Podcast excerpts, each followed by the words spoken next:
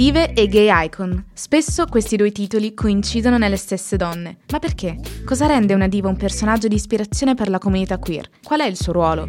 Sulle bandiere, perché oggi iniziamo la nostra personalissima parata all'insegna del desiderio, del glamour e dell'orgoglio. Il Pride non finisce con l'estate, il Pride è tutto l'anno. E una diva è per sempre. Io sono Federica Monterisi. E io sono Maika. E questo è Pride Divas.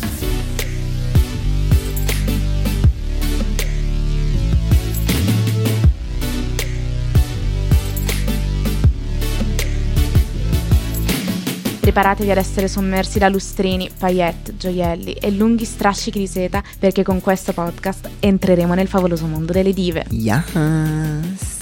Non parleremo semplicemente di quanto queste donne siano state talentuose e affascinanti. No, no, racconteremo gli scandali, gli intrighi di palazzo, le loro ombre, gli scheletri nell'armadio. Praticamente ogni aspetto delle loro vite e carriere. E lo faremo attraverso il queer gaze, ovvero il punto di vista delle persone LGBT che hanno incoronato queste donne come icone gay e icone queer. Capiremo cosa vuol dire questo termine, che valore ha avuto nel corso degli anni e quanta importanza continua ad avere ancora oggi. Ed eccoci con la quinta puntata di Pride Divas. Wow, abbiamo già superato metà del podcast. È proprio vero che il tempo vola quando si sleia. Amo spiega il concetto di slay al pubblico, please, che già vedo Gabriele, il nostro produttore per chi non lo sapesse, sconcertato e pronto ad annotare sul copione che vuol dire slay. Allora, slay è un termine che letteralmente in inglese vuol dire uccidere, ma noi lo usiamo nei suoi significati gergali tipo slay queen, riferito a una persona. È un complimento, vuol dire che è fantastica. Si può usare anche come verbo per commentare un dibattito o una performance artistica che vede due persone gareggiare, tipo con asleiato, intendiamo che una ha dominato sull'altra, uccidendola metaforicamente ovviamente. Anche linguista. O sì, in tutti i sensi. Non iniziare che questa puntata sarà già abbastanza infuocata da questo punto di vista. La protagonista di oggi ha ballato tra croci in fiamme, urlato al mondo il suo amore per il sesso sarumaso, ha raggiunto il record di bippate in un'intervista da David Letterman per la quantità di parolacce pronunciate.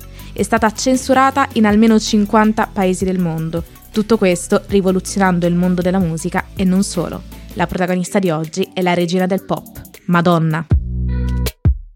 A partire dai testi delle sue canzoni, ai videoclip, alle performance, tutto dello stile di Madonna è nuovo e originale. Accusata di blasfemia da diverse religioni, Madonna propone un'immagine della donna dirompente, trasgressiva e dissacrante, diventando rapidamente un'icona femminista e della comunità LGBTQIA. Ma come al solito vogliamo andare a fondo e scoprire cosa ha reso Madonna così iconica, sia come diva che soprattutto come icona queer. Ripercorreremo la sua vita e la sua carriera attraverso il queer gaze, ovvero il punto di vista delle persone LGBT, sottolineando gli eventi di contatto tra la diva e la comunità, il suo impegno politico e il suo impatto nell'immaginario collettivo delle persone queer. Ma iniziamo subito e tuffiamoci in questa storia a tratti leggendaria della Divina Madonna. Nata nel Michigan il 16 agosto 1958, segno zodiacale leone, Madonna è la terza di sei figli, in una famiglia di ceto medio, padre immigrato italiano e madre canadese. È proprio quest'ultima a ricoprire un ruolo fondamentale nella psiche della divina nei suoi primi anni di vita. La madre di Madonna si ammala e muore giovanissima, ad appena 30 anni, di cancro al seno. Madonna ha 5 anni quando accade e nell'ultimo periodo di vita della madre è lei ad assisterla e a sostituirla, in un certo senso, nel ruolo di madre con i suoi fratelli. L'essere fisicamente più forte di sua madre le dava un potere che la gratificava e allo stesso tempo l'annichiliva sotto il peso delle responsabilità. A turbare profondamente Madonna è un'immagine, una sola immagine di quel periodo che le è rimasta impressa nei ricordi, il volto di sua madre sul letto di morte. Tutt'oggi racconta di sognare spesso quel ricordo che per lei segna la fine dell'infanzia e l'inizio di una precoce età adulta. Per quanto il lutto segni profondamente Madonna, lei reagisce e riesce ad avere un'infanzia e un'adolescenza abbastanza stabili, almeno all'apparenza. Al liceo è una delle cheerleader più apprezzate, eccelle in tutti gli sport e anche nelle altre materie se la cava bene. Viene addirittura premiata il giorno del diploma per il suo impegno al liceo. L'inizio di un qualsiasi teen drama americano praticamente. Sì, eh, se non fosse che Madonna non si è mai sentita così perfetta in quegli anni. Avvertiva in lei qualcosa di strano, non riusciva a sentirsi parte della realtà che la circondava. Era come se ci fosse sempre una distanza tra lei e gli altri, amici, familiari, chiunque. Delle volte sentiva una distanza persino con se stessa ed è qui che entra in gioco la danza. Per Madonna la danza è tutto, il flettere e rilassare i muscoli, il respiro che diventa sempre più affannato, il contatto del suolo dopo un salto. Ognuno di questi stimoli rende il corpo reale e concreto. Per Madonna ballare è sinonimo di provare la sua esistenza, agli altri e a se stessa. Il padre la seconda in questa sua passione, ma la spinge comunque a iscriversi all'università. Lei accetta, riuscendo anche a ottenere una borsa di studio per i corsi di balletto dell'Università del Michigan. Qui, come ogni diva e racconto leggendario che si rispetti, incontra la persona che le cambierà la vita, il suo insegnante Christopher Flynn. Lui nota subito qualcosa di speciale in lei, un qualcosa fin troppo limitato dalle rigide regole del balletto e del mondo della danza. La prende un po' sotto la sua ala e la fa sperimentare con la danza moderna e contemporanea. I due stringono rapidamente una profonda amicizia che va ben oltre il rapporto mentore-studente. Flynn la porta con sé per locali, facendole scoprire i gay club e la relativa scena di intrattenimento queer. Nel discorso che Madonna ha tenuto ai GLAD Awards del 2019 dice riguardo Flynn Christopher Flynn era il mio insegnante di danza al liceo ed è stato la prima persona che ha creduto in me, che mi ha fatto sentire speciale come ballerina, come artista e come essere umano. So che quello che sto per dire può sembrare superficiale e banale, ma è stato il primo uomo a dirmi che ero bellissima. È stato lui a portarmi per la prima volta in un locale gay di Detroit. Ho detto a mio padre che andavo a dormire da un'amica, lui poi l'ha scoperto e mi ha tenuta rinchiusa per tutta l'estate, ma non importa perché quella sera ha cambiato la mia vita. For the first time I saw men kissing men. Per la prima volta vedevo uomini che si baciavano, ragazze vestite da ragazzo, giovanotti in hot pants, danze folli e incredibili, e una sensazione di libertà e gioia che non avevo mai sperimentato prima. Non mi sentivo più sola, sentivo che era giusto essere diversi, non essere come tutti gli altri, che dopo tutto non ero un mostro. Era come sentirsi a casa e questo mi dava speranza. I felt at home and it gave me hope. Nel 1977 è Flynn ad accompagnarla per la prima volta a New York. Madonna resta totalmente incantata dalla città, avverte quell'aria elettrizzante e di cambiamento a cui sente di appartenere decide di abbandonare l'università per trasferirsi a New York, scontrandosi ferocemente con il padre. Lui vorrebbe assicurarle un futuro più sicuro e cerca in tutti i modi di trattenere la figlia fino a toglierle il sostegno economico. Ma Madonna se ne sbatte altamente e parte alla volta della grande mela con 30 dollari in tasca e il sogno di diventare una stella. Dirà in un'intervista qualche anno dopo, le persone non sanno ancora quanto io sia brava, ma lo scopriranno presto. Nel giro di qualche anno tutti lo sapranno. Ho progettato di diventare una delle star più grandi di questo secolo, e cavolo se c'è riuscita. I primi tempi a New York sono impegnativi. Madonna vive a casa di una sua amica per mesi, dormendo su un vecchio divano e passando le giornate a lavorare in ristoranti e a posare come modella per studenti di pittura e fotografia. Qualsiasi cosa pur di guadagnare e potersi permettere una casa e lezioni di danza. Alla fine riesce a trovare un monolocale, ma l'unico alla sua portata è in una zona molto pericolosa della città, dove viene derubata una marea di volte. È in questo periodo che un giorno, tornando a casa dalla scuola di danza, degli uomini l'aggrediscono puntandole un coltello alla schiena e la violentano. Madonna ha solo 19 anni e non racconta a nessuno dell'accaduto. Se ne vergogna, si sente addirittura in colpa perché se avesse ascoltato suo padre, forse questo non sarebbe mai successo. Pensa a tutte le cose più insensate e irrazionali che una vittima di stupro spesso arriva a pensare, schiacciata dal dolore del trauma subito. Decide di non denunciare, è terrorizzata dall'idea di dover ripercorrere quel momento orribile e delle inevitabili e indiscrete indagini degli inquirenti sulla sua vita privata. Si impone di andare avanti con la sua vita, così come per la morte di sua madre reagisce al trauma soffocandolo e tentando di cancellarlo. Ne parla per la prima volta solo nel 2013 alla rivista Harper's Bazaar, Qualche anno dopo ne parlerà anche con Howard Stern, denunciando la frequente inefficacia delle denunce per stupro, che gran parte delle volte si rivelano una seconda violenza per le donne e in un nulla di fatto per incastrare colpevoli. Queste dichiarazioni, come ogni parola che Madonna pronuncia, fanno sollevare voci di consenso e di dissenso. Passato questo momento terribile, Madonna continua la sua carriera nel mondo della danza, venendo scelta per diverse compagnie e pian piano si avvicina anche a quello della musica conosce e inizia una relazione con Dan Gilroy, con cui mette sulla band dei Breakfast Club. Inizialmente Madonna ricopre il ruolo di batterista, ma presto ne diventa la cantante e collabora anche alla stesura dei testi. Anche lei fa la sua esperienza a Parigi. Nel 1979 viene scelta come corista e ballerina per il brano Born to be Alive di Patrick Hernandez. Alcuni discografici europei la notano e tentano di indirizzarla a una carriera disco, ma Madonna ha altre ambizioni e finita questa breve parentesi parigina, torna a New York. Qui ad aspettarla trova la sua nuova fiamma, Stephen Bray, con cui da lì a poco mette su una nuova band dal nome Emmy. Anche questa esperienza in gruppo dura poco, così come la relazione con Bray, ma è una demo che Madonna fa con lui, Everybody, a raggiungere le orecchie di un produttore discografico. Nell'autunno del 1982 Madonna firma per la prima volta un contratto con una casa discografica, la Sire Records, con cui pubblica Everybody e ottiene ottimi riscontri sia dal pubblico che dalla critica viene passata in radio sempre più spesso e il nome di Madonna inizia a farsi strada. Everybody raggiunge il terzo posto nella classifica Billboard per le canzoni disco e questa esposizione la porta a conoscere il produttore John Benitez, con cui Madonna crea un'altra hit, Holiday, uno dei suoi più grandi successi che la porta anche nelle classifiche europee. Dopo il grande successo dei singoli arriva il primo disco, Madonna. Vende benissimo certificato 5 volte disco di platino. Madonna raggiunge facilmente la top 20 della Billboard Hot 100, aiutata anche dalla messa in onda dei videoclip sulla neonata MTV. I videoclip svolgono un ruolo fondamentale in tutta la carriera della diva, per un motivo molto semplice. Madonna è una performer, non è solo una cantante o musicista. Madonna è un'artista che rende la musica la massima espressione del suo corpo e della sua anima una musica che diventa concreta e visibile grazie alla danza e alla sua fortissima presenza scenica, che accentra inevitabilmente l'attenzione di chiunque posi lo sguardo su di lei, sia dal vivo che attraverso uno schermo.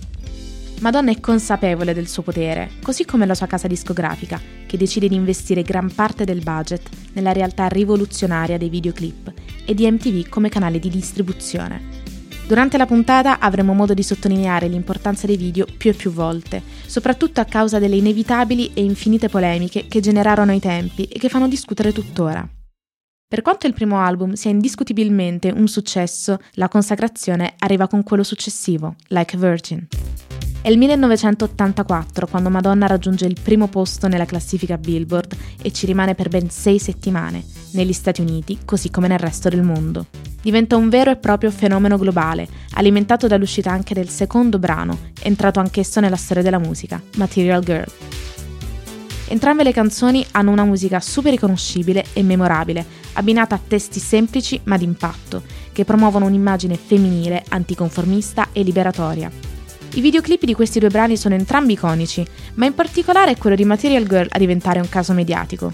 Madonna ricrea alla perfezione l'iconica scena di Marilyn Monroe negli uomini preferiscono le bionde. Indossa una fedele riproduzione dell'abito fucsia, ripropone le movenze e le espressioni di Marilyn, il tutto intonando le parole di Material Girl. Un vero e proprio tributo alla sua diva del cuore e a Diamonds Are a Girl's Best Friend, una canzone che le ha cambiato la vita e ha fatto nascere in lei quella particolare ossessione per il mondo dello spettacolo. Madonna parla spesso dell'impatto che Marilyn ha avuto su di lei e sulla sua carriera. L'ha omaggiata una marea di volte nel corso degli anni e ogni volta si è sollevata un'enorme polemica. La più recente è del 2021, quando Madonna posa per il fotografo Steven Klein, ricreando alcune delle foto più famose di Marilyn. Tra queste c'è anche quella del ritrovamento del suo corpo senza vita nell'agosto del 1962. Tantissimi l'hanno trovato fuori luogo e di cattivo gusto. Madonna lapidaria ha dichiarato che chi la critica semplicemente non capisce nulla. Quel servizio fotografico è un tributo alla sua musa ispiratrice, una celebrazione della sua vita e della sua morte. Ok, Queen, whatever you say. Raga, ve l'abbiamo detto, Madonna uguale polemica. Gli episodi sono davvero tantissimi, ma non preoccupatevi perché ve ne racconteremo alcuni dopo, nella rubrica di Chiacchiere tra Girls. Il suo rapporto con il personaggio di Marilyn va ben oltre il video di Material Girl e il servizio fotografico. Madonna ne è da sempre ossessionata. Guarda e riguarda i suoi film da quando era piccola, incantata dall'immagine iperfemminile di Marilyn, dalla sua eleganza e sensualità. Ricerca in lei un modello di donna che crescendo non ha mai avuto nella sua vita quotidiana. E qui ci colleghiamo con il suo trauma originario, la morte della madre. Madonna ha dichiarato in più interviste che sin da piccola ha vissuto, virgolettato, senza freni Tutte quelle regole e buone maniere che normalmente vengono passate da madre in figlia, dal come sedersi a tavola al modo opportuno per una donna di rivolgersi agli altri, ad una certa grazia ed eleganza nei movimenti, lei non li ha mai imparati. Nata e cresciuta ribelle, ha cercato di interpretare cosa è giusto e cosa è sbagliato da sola, rendendosi spesso antipatica e sentendosi spesso incompresa. È questo che ha alimentato quel senso di distacco nel periodo del liceo, ed è per questo che la musica e la danza sono stati così fondamentali per lei. Il suo non avere regole rigide e freni inibitori gli ha permesso di esplorare idee e comportamenti considerati proibiti a una donna, uscendo dagli schemi e creando un personaggio originale e rivoluzionario che poteva esprimersi al meglio solo nella musica, un personaggio così unico da diventare la regina del pop. Ma Madonna non si ferma solo al mondo della musica e corre all'assalto anche di quello cinematografico. Fra i suoi film ci sono Ragazze vincenti, Body of Evidence, Corpo del reato, La morte può attendere, Sai che c'è di nuovo e per alcuni di questi ha ricevuto i Razzie Awards per la peggior interpretazione femminile. Madonna è l'attrice con il record di Razzie Awards mai conquistati, ne ha ricevuti ben 8 nell'arco della sua carriera ma il cinema le regala anche un enorme riconoscimento e una piccola consacrazione con il film musical Evita. Il film di Alan Parker, uscito nelle sale nel 1996, racconta la vita di Evita Peron attraverso le parole e le musiche del musical di Andrew Lloyd Webber. Madonna riceve una marea di critiche positive per la sua interpretazione solenne e allo stesso tempo struggente della First Lady argentina, arrivando ad aggiudicarsi un Golden Globe come migliore attrice protagonista in un film commedia o musical. Don't Cry for Me Argentina, brano principale del film, diventa un enorme successo in tutto il mondo, arrivando a vincere il premio Oscar come miglior canzone.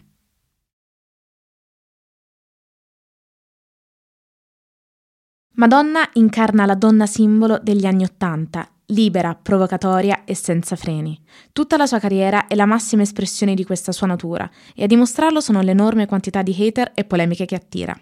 E allora parliamo di queste polemiche che tanto vi abbiamo sventolato sotto il naso. È il momento della rubrica Chiacchiere tra Girls. Ed eccoci nel nostro safe space per commentare e parlare di tutte le situazioni più controverse che hanno coinvolto la divina Madonna. E non uso questo appellativo a caso, perché Madonna è stata attaccata persino per il suo nome, un nome che evoca una chiara immagine religiosa, pura e innocente. Da molti non è ritenuto adatto a una peccatrice come lei. Restiamo nell'ambito religioso con una delle polemiche più memorabili e iconiche della carriera di Madonna, le accuse di blasfemia per Like a Prayer. Il brano esce nel 1989 e conquista rapidamente il primo posto nella classifica di Billboard in gran parte del mondo. Il genere pop rock è accompagnato da un coro gospel che ricrea un'atmosfera sacra, in contrapposizione con le chitarre misteriose e sexy. A scatenare i cattolici di tutto il mondo e a far insorgere addirittura il Vaticano non è tanto la canzone in sé, quanto più il suo videoclip. Si tratta di un video narrativo in cui Madonna, crocifisso al collo e vestita con un abito corto super sexy, entra in una chiesa e vede la statua di un santo lacrimare. Lo accarezza sul viso e come per magia la statua prende vita. Si alternano immagini di lei che canta e balla in un campo circondata da croci in fiamme, a scene che raccontano l'aggressione a una donna per cui viene incolpato un uomo solo perché è nero. Ma la scena che ha fatto più scalpore è quella in cui Madonna raccoglie da terra un coltello e si ferisce. Mostra i palmi delle mani, ma invece del taglio vediamo delle ferite che sembrano stigmati il Vaticano condanna immediatamente il brano e Madonna, invitando la comunità cattolica a boicottare la diva. Tra gente che scende in piazza e nomi anche noti che si schierano contro di lei, la Pepsi, che stava utilizzando Like a Prayer in un suo spot, si tira indietro per paura delle perdite economiche. Ma Madonna, da donna del leone, che quindi non la prende mai sul personale, no no, si prende una bella pizzicata nel video di Oh Father, dove mette in bella vista un poster pubblicitario della Coca-Cola di dimensioni gigantesche. Ma questa non fu la prima polemica pesante per Madonna. Qualche anno prima, nel 1986, accende il dibattito sull'aborto con il brano Papa Don't Preach. In questa canzone e nel relativo video, Madonna racconta di una ragazza molto giovane rimasta incinta, che sceglie di portare avanti la gravidanza e che è terrorizzata all'idea di dirlo al padre. All'epoca, come purtroppo mi duole dire anche adesso, il tema dell'aborto è divisivo. Il movimento femminista combatte da sempre contro chi non vuole rispettare la libertà della donna di scegliere se portare avanti o interrompere una gravidanza. C'è sempre una ragione politica, religiosa o finto moralista che viene fatta prevalere sui diritti delle donne. In quel periodo il dibattito era molto acceso, soprattutto in un'America repubblicana governata da Reagan. Il fatto che Madonna avesse prodotto un video in cui la protagonista sceglie di tenere il bambino viene visto come un suo schierarsi a favore dei pro-vita, cosa assolutamente non vera. La solita solfa del nero o bianco, sì o no, se da una parte o se dall'altra. Madonna si è sempre considerata femminista e ha sempre combattuto per i diritti delle donne. Papa Don't Preach, oltre che essere un capolavoro del pop, ribadisce questo concetto di libertà, proponendo l'altra faccia della medaglia, ovvero quanto sia complesso per una donna fare una qualsiasi scelta, anche quella di tenere il bambino quanto sia da una parte che dall'altra ci sia sempre qualcuno pronto a giudicarti, a sentirsi libero di esprimere la propria opinione sul tuo corpo, qualcuno che vorrebbe prendere la decisione al posto tuo e importi una giustizia morale come fosse un castigo. Che poi raga, non prendiamoci in giro, questa polemica pari pari in questi termini sarebbe scoppiata anche oggi, a più di 30 anni dall'accaduto. Altro che pesca dell'S lunga, già vedo Salvini bippare perché è una parolaccia, strumentalizzare la situazione e postare un video di lui che balla su Papa Don't Preach. Amo ah, no, please che mi risale la colazione. Altre polemiche si sollevarono durante il periodo sex di Madonna. Siamo all'inizio degli anni 90 e la Divina fa uscire il brano Justify My Love. Scritto in collaborazione con Lenny Kravitz, è un brano esplicito e provocatorio, accompagnato da un videoclip altrettanto esplicito che viene addirittura censurato da MTV. Nel video si vede Madonna giocare con l'uomo con cui sta per avere un rapporto sessuale, uomo che all'epoca era anche il suo compagno. Lo vediamo toccare altre donne e uomini sotto lo sguardo felino di Madonna.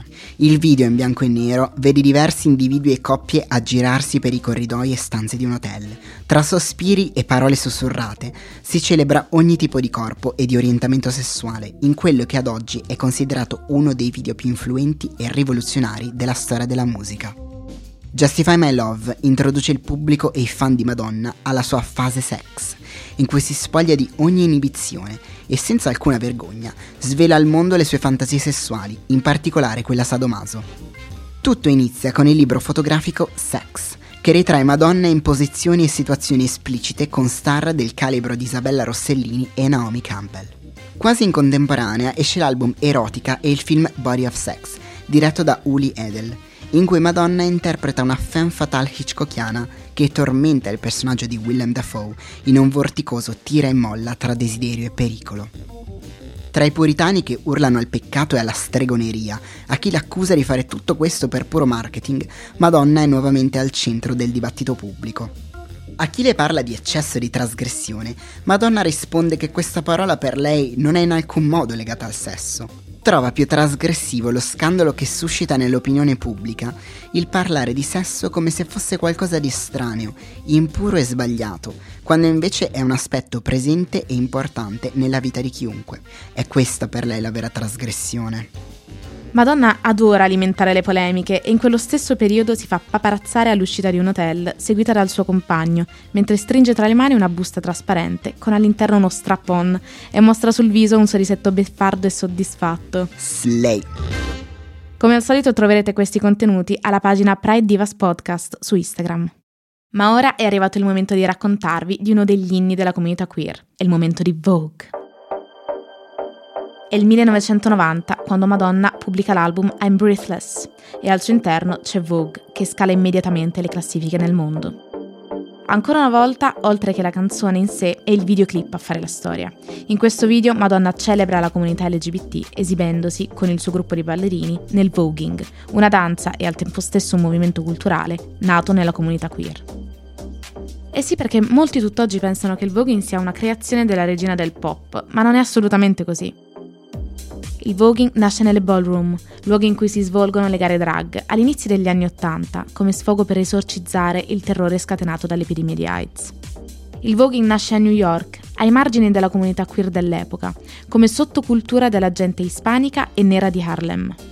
Queste due comunità di persone erano costantemente preda di insulti e atteggiamenti razzisti nei loro confronti, e le persone queer al loro interno si sentivano gli ultimi fra gli ultimi. È da questa condizione così soffocante che nasce una danza libera e teatrale come il voguing. Fatta di movimenti geometrici alternati a pose fisse, questa danza si rifà alle foto delle copertine di Vogue, foto di modelle, attrici e celebrità. Non si tratta solo di ricreare gli scatti fotografici. Nel voguing si celebra e allo stesso tempo si ironizza sulla bellezza bianca codificata, sulla sessualità e sul prestigio sociale. Le copertine mostravano sempre persone bianche, ricche e di potere, canoni di bellezza ben specifici ed elitari. Non era un periodo in cui si parlava di rappresentazione, anzi. È da questo che nasce il voguing, e da quel naturale bisogno delle persone queer e non bianche di sentirsi altrettanto belle, speciali, talentuose e rappresentate.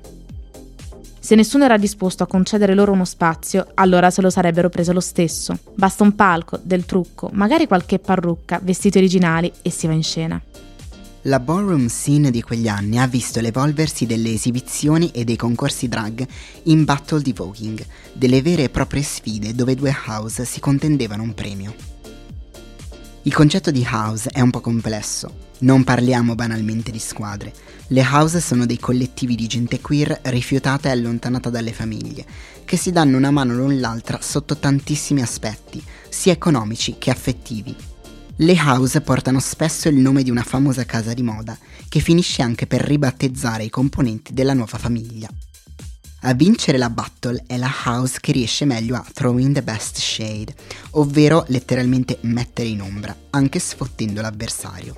Vi ricordate cosa vi ho detto sul significato di slay? Ecco letteralmente quello, vince chi slaya meglio, sia col corpo che a parole. Con il tempo il voguing si è evoluto ed è cambiato, dall'old way che prediligeva pose più rigide, angoli netti e freeze frame frequenti, si è passati alla new way che introduce più fluidità e flessibilità e nuove mosse come la duckwalk, una camminata in posizione accovacciata, e la catwalk che ricalca la camminata da passerella. Poi si sono aggiunte giravolte e dips, dove i ballerini precipitano al suolo in modo controllato ma estremamente teatrale, normalmente alla fine della coreografia, o sul beat drop. Oggi la New Way sta tornando al passato, rinnovando i tipici movimenti rigidi con contorsioni delle braccia, più complesse e allo stesso tempo fluide. Oltre a queste si è sviluppata anche la categoria del Vogue Femme, che enfatizza pose appunto iperfemminili e atteggiamenti melodrammatici, espressi anche in pezzi di hands performance, movimenti delle mani fluenti e velocissimi. Madonna entra per la prima volta in contatto con il voguing in Inghilterra, in particolare nel locale Sound Factory di Chelsea. Si innamora immediatamente di questa danza e assume i ballerini del locale per farsi insegnare i passi tipici del voguing. Ne capisce il valore, l'importanza culturale e decide di celebrarlo con una canzone che farà la storia.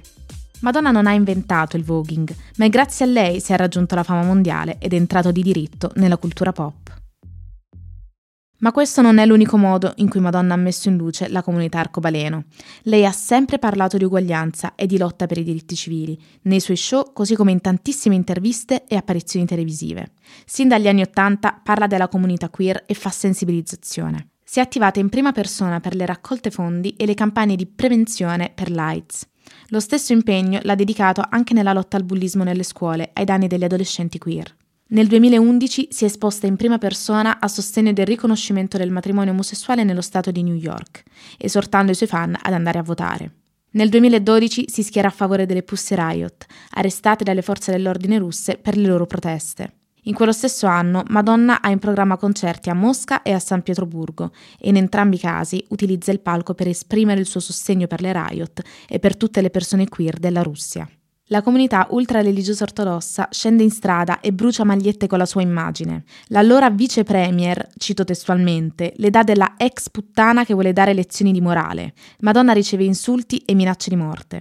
Viene denunciata e si apre una lunga causa legale in cui lei è accusata di propaganda gay.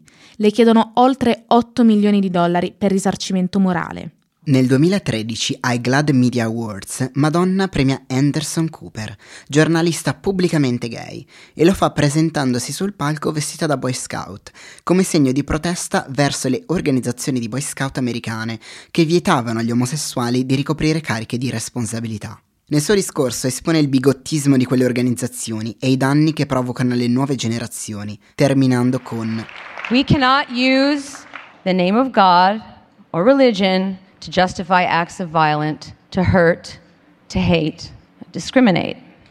Non puoi usare il nome di Dio o la religione per giustificare atti di violenza per ferire, odiare e discriminare. Sono davvero tantissimi gli episodi in cui Madonna si è espressa a favore della comunità queer, tanto da essere nominata ambasciatrice di Stonewall Inn per la Stonewall slash World Pride Celebration nel 2019. È globalmente considerata l'ally più potente e influente, ma per comprendere meglio l'impatto di Madonna sulle persone queer del suo tempo e non solo, a grande richiesta torna con noi la Croce. Ciao Croce, bentornata a Pride Divas. Siamo davvero molto contenti di riaverti qui. Ciao. È emerso anche nella scorsa intervista quanto Madonna abbia avuto un ruolo abbastanza importante nel tuo sviluppo da performer queer e quindi parto proprio da questo, da chiederti questo. Perché Madonna cosa ti ha stregato così tanto del suo personaggio? Credo che Madonna abbia avuto un ruolo importante per tutte le persone dalla mia generazione in poi, nel senso che essendo nato alla fine degli anni 70 eh, considera che mh, dopo la prima metà degli anni 80 ho iniziato a prendere consapevolezza del mondo e sono proprio gli anni in cui Madonna però è scoppiata su questo pianeta.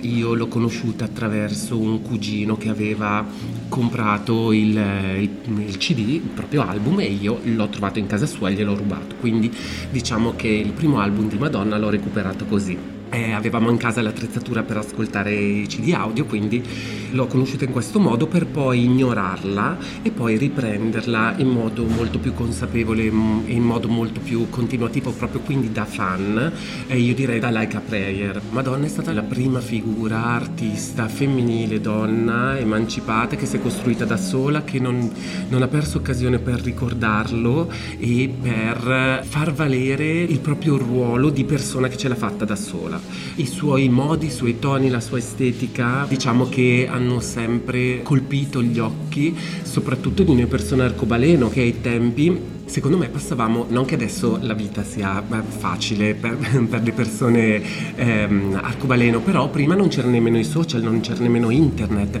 e quindi c'era la televisione, non c'era internet, per cui quando tu alla fine di ogni telegiornale vedevi servizi su Madonna e Michael Jackson, alla fine non potevi non innamorarti di entrambi. Quello era l'unico canale, al di là poi della carta stampata, che eh, veicolava informazioni musicali di questo tipo eh, Madonna era l'unica eh, artista praticamente pop e da lì in poi il pop è fiorito, fortunatamente tra l'altro mi viene da dire. E quindi niente, diciamo che l'impatto era talmente incisivo che non poteva non colpire, da lì poi è nato tutto. Siamo consapevoli adesso, ci sono fortunatamente molte artiste che appunto coprono questo genere, però lì in quel momento era solo lei, pertanto volente o nolente o eri un rocchettaro o eri un darchettone o eri un Madonna cioè in buona sostanza. Ecco, e poi diciamo che la sua estetica, le sue performance, la sua presenza sul palco ha rivoluzionato il mondo dei concerti, la messa in scena, eccetera, è storia e quindi non può non averci infettate tutte. Ecco. Cos'è secondo te la cosa più rivoluzionaria che Madonna ha fatto in tutti questi anni di carriera? Secondo me la carriera di Madonna ha avuto una svolta socialmente importante verso gli anni 90, cioè Diciamo che i primi anni è uscito il primo disco di Madonna che era un disco dance poi, se non sbaglio, nel secondo disco diceva che era una ragazza materiale e quindi lì eh, ha iniziato a introdurre un pochettino quelli che sono i due concetti su cui lei ha lavorato principalmente, cioè il binomio vergine-puttana praticamente, perché questo è. Diciamo che ha sempre avuto il coraggio di dire la sua, quindi dirti qual è stato il passo più importante, il momento più coraggioso. A me viene da dire quello legato ad erotica perché Madonna ha portato nella musica e nell'immaginario la sua fantasia sessuale, volendo parlare principalmente di AIDS in un momento delicato per il mondo e iniziando a parlare anche di tutta la questione della prevenzione, della salute sessuale, del comportamento consapevole, eccetera, eccetera, eccetera. Perché secondo te Madonna è diventata così iconica per la comunità LGBT dell'epoca e cosa la rende così amata anche dalla comunità arcobaleno attuale? Madonna è stata la prima persona artista donna a porsi nei confronti del mondo nel modo in cui ha fatto utilizzando la musica. La musica è un media universale, con la musica noi riusciamo a percepire concetti, parole, sentimenti, eccetera. Nella musica pop abbiamo anche a favore l'occasione per poter costruire e nel nostro caso da fan leggere un immaginario. Madonna ha eh, praticamente utilizzato artisti fotografi, artisti visivi, ha utilizzato il mondo della moda, ha utilizzato i linguaggi del teatro e del cinema con i suoi video iconici, ha lavorato con dei registi mh, anche cinematografici. Lei è riuscita ad essere una sorta di collettore artistico di tante forme d'arte, di tanti maestri di queste forme d'arte, ma soprattutto secondo me la bravura, la sua bravura è stata proprio quella di essere una centratrice, ok scusate, di questi linguaggi. Eh, questa l'ha resa iconica ai nostri occhi proprio per il coraggio del, delle sue parole, per il tono che ha sempre utilizzato, per i temi che ha affrontato e perché non ha avuto paura di affrontare, di sostenere un dialogo con l'opinione pubblica che è sempre stato molto forte, molto incisivo, diciamo che è stata sempre una persona di gran carattere che è sempre riuscita a reggere un, dialogo con la massa anche laddove eh, il lato critico era molto pesante, io mm, probabilmente avevo, avrei avuto dei breakdown infiniti uno dietro l'altro, probabilmente li ha avuti anche lei, secondo me no, però è stata seguita bene altrimenti. Tutto questo che abbiamo detto finora l'ha resa iconica ai, um, ai, nostri occhi e al nostro immaginario è soprattutto per il coraggio che ha dimostrato nel rapporto con l'opinione pubblica eh, anche quando l'opinione pubblica era ostile. Madonna ha sempre fatto delle scelte, ha preso delle posizioni controcorrente rispetto a quello che era il normale e quindi reggere certi contraccolpi non deve essere stato facile. Ricordiamoci che dietro la sua figura c'è comunque un business, cioè, penso che il music business anche attraverso di lei, attraverso lo sviluppo di, di questo personaggio pop si sia sviluppato, quindi tutte queste scelte eh, potevano andare contro questa logica. Dopotutto lei umanamente le ha affrontate, le ha sostenute, non ha mai fatto un passo indietro, quindi icona, cioè dobbiamo imparare, secondo me, ad affrontare le cose con questi termini, ecco. Abbiamo parlato poco fa delle polemiche e controversie uh, che Madonna ha affrontato nel corso della sua carriera. Ce n'è una che ti è rimasta particolarmente impressa e perché? Madonna ha costruito una carriera dietro a polemiche ed è stata molto abile nel farlo. Eh, Madonna è una persona furba e intelligente che ha strumentalizzato delle situazioni che riguardavano la società e la politica, eccetera, le ha fatte proprie per far parlare di sé. Ricordiamoci che penso nella prima metà della carriera di Madonna non c'erano i mezzi di oggi, non c'erano i social, non c'era internet, eccetera, eccetera. E quindi l'unica era apparire sulla carta stampata, apparire nei telegiornali e quant'altro. Il periodo che secondo me è stato più di impatto e lo ripeto è stato quello legato alla erotica e anche alla pubblicazione del libro Sex perché ci ha regalato un immaginario eh, che noi fino a in quel momento lo tenevamo nel nostro armadio piuttosto nel, nei cassetti della nostra camera da letto praticamente. Finalmente si vedeva un'artista donna famosa unica star internazionale del pop nuda che faceva le sporcacciate con i suoi amici e le sue amiche famose, Naomi Campbell, Isabella Rossellini, possiamo andare avanti eh, finché vogliamo, fotografata nei cruising, eh, dove metteva eh, sotto i nostri occhi varie pratiche della sessualità. Era una donna, era una donna, era una donna bionda e lo dico perché io non mi sento una persona che ha pregiudizi in questo senso, ma il mondo sì, soprattutto il mondo di allora e quindi, cioè, cavoli, è stata veramente coraggiosa.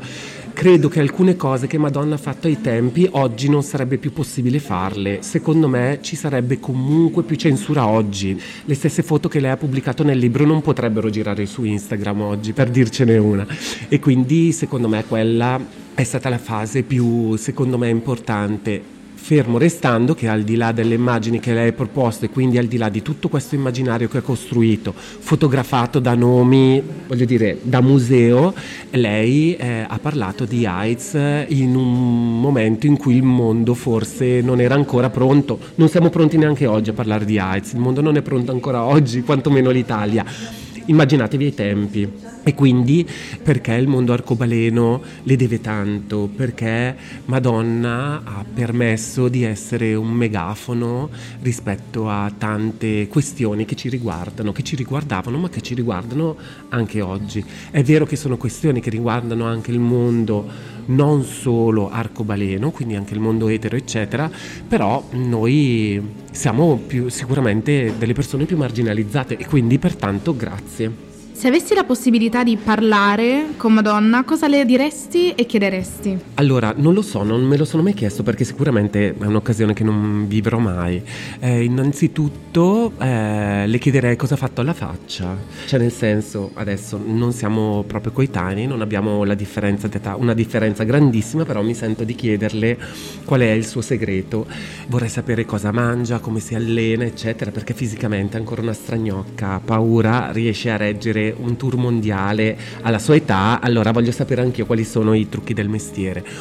Onestamente non lo so, non so cosa le chiederei, più che altro perché eh, i percorsi della vita di ognuno sono particolari, non vorrei chiederle dei segreti circa la sua carriera, sarei magari molto curioso di capire certi processi che magari l'hanno portata a scrivere una canzone piuttosto che un'altra, a concepire un'idea piuttosto che un'altra, perché sono una persona curiosa in questo senso, però ecco, sì, forse qualche segreto di bellezza, ecco.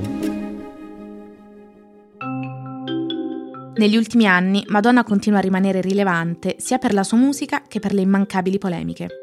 Uno dei suoi ultimi successi è Bitch I'm Madonna del 2015, in cui Madonna si rinnova e riconferma il suo dominio sul panorama pop.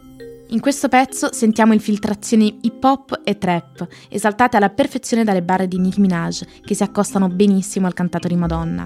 Nel video vediamo tantissime star prestarsi per un cameo pur di celebrare la divina, da Katy Perry, Rita Ora, Chris Rock, quello schiaffeggiato da Will Smith agli Oscar, a Miley Cyrus, Beyoncé e Kanye West, e tanti altri. Nell'ultimo anno i media si sono scatenati dopo che Madonna si è mostrata in pubblico post operazioni chirurgiche al viso. È da anni che la prendono di mira perché sta invecchiando, ripetendo che non è più la Madonna di un tempo, che sta perdendo rilevanza nel mondo della musica, che è una leggenda in declino. Tutte cavolate che si basano sul concetto misogino che una donna passati 40 sia da buttare. Madonna è riconosciuta come l'artista femminile con più vendite di sempre, come la pop star più ricca di sempre. Nel 2015 Billboard la incorona come l'artista solista più di successo nella storia. Proprio in quest'anno Madonna raggiunge Cher come cantante femminile che ha piazzato almeno un singolo nella Billboard Hot 100 in 5 decadi diverse. Delle critiche vuote sul suo aspetto, delle voci infondate di declino, dei costanti commenti sulla sua età e su come dovrebbe comportarsi avendo superato i 60 anni, Madonna se ne frega altamente. Per tutta la sua carriera ha sfruttato le critiche e le polemiche a suo vantaggio, ha anni di esperienza, continuerà a farlo e diventerà sempre più leggendaria.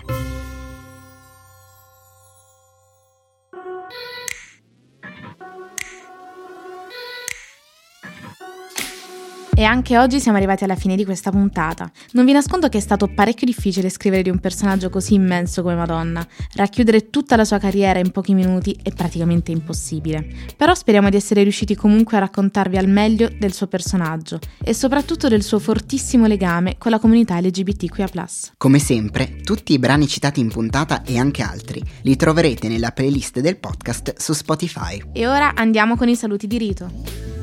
Per una produzione di Gabriele Beretta, questo è Pride Divas. Io sono Federica Monterisi, voce e autrice del podcast. E io sono Maika, insostituibile consulente e partner in crime. Ti ringrazio ancora tesoro. Ma grazie a te. Grazie mille a voi che ci avete ascoltato fin qui e vi invito ad ascoltare le prossime puntate. Per altri magici contenuti seguiteci su Instagram alla pagina Pride Divas Podcast. Per i contributi audio che avete ascoltato troverete tutti i link in descrizione. Alla prossima puntata con un'altra diva immortale. It's Britney, bitch. Ciao. Alla prossima. e adesso la nostra piccola post-credit scene nota anche come Pride Goofy Moments. Allora, l'aneddoto di oggi è legato proprio a Madonna, perché praticamente una sera stavo facendo un concorso drag e il tema della serata era impersonation, quindi ognuno di noi doveva portare una celebrità, un personaggio, il suo outfit, il suo aspetto e fare una canzone che fosse legata. E io avevo deciso di fare non una celebrità, ma un personaggio di un cartone animato. Volevo fare Edna Mode negli Incredibili 2. Edna Mode negli Incredibili 2 ha diversi outfit, ovviamente perché è un'icona della moda. E uno di questi outfit è chiaramente un uh, riferimento a Madonna perché è lei col suo caschetto nero e un kimono rosso e nero, esattamente come Madonna. e tutti erano convinti che io facessi Madonna. Quando poi mi sono presentato e ho fatto il lip sync su un pezzo della scena degli incredibili, quella tipo niente mantello, e eh, la canzone era Donatella di Lady Gaga, erano tipo tutti, mm, cosa? non eri Madonna? E poi si aspettavano che essendo un kimono fosse un reveal, ma no raga, il kimono è l'outfit del film, cioè cultura cinematografica. Vabbè, niente, sono stato penalizzato perché dicevano, mm, non è una persona vera, e sono tipo, non era nelle regole. E comunque potevate fare uno sforzo di immaginazione e essere davvero convinti che fosse Madonna, cosa vi cambiava? Vabbè. Fa niente, magari la farò veramente, madonna, a questo punto ancora quel kimono. Mm. Ok, adesso è finita davvero, ciao!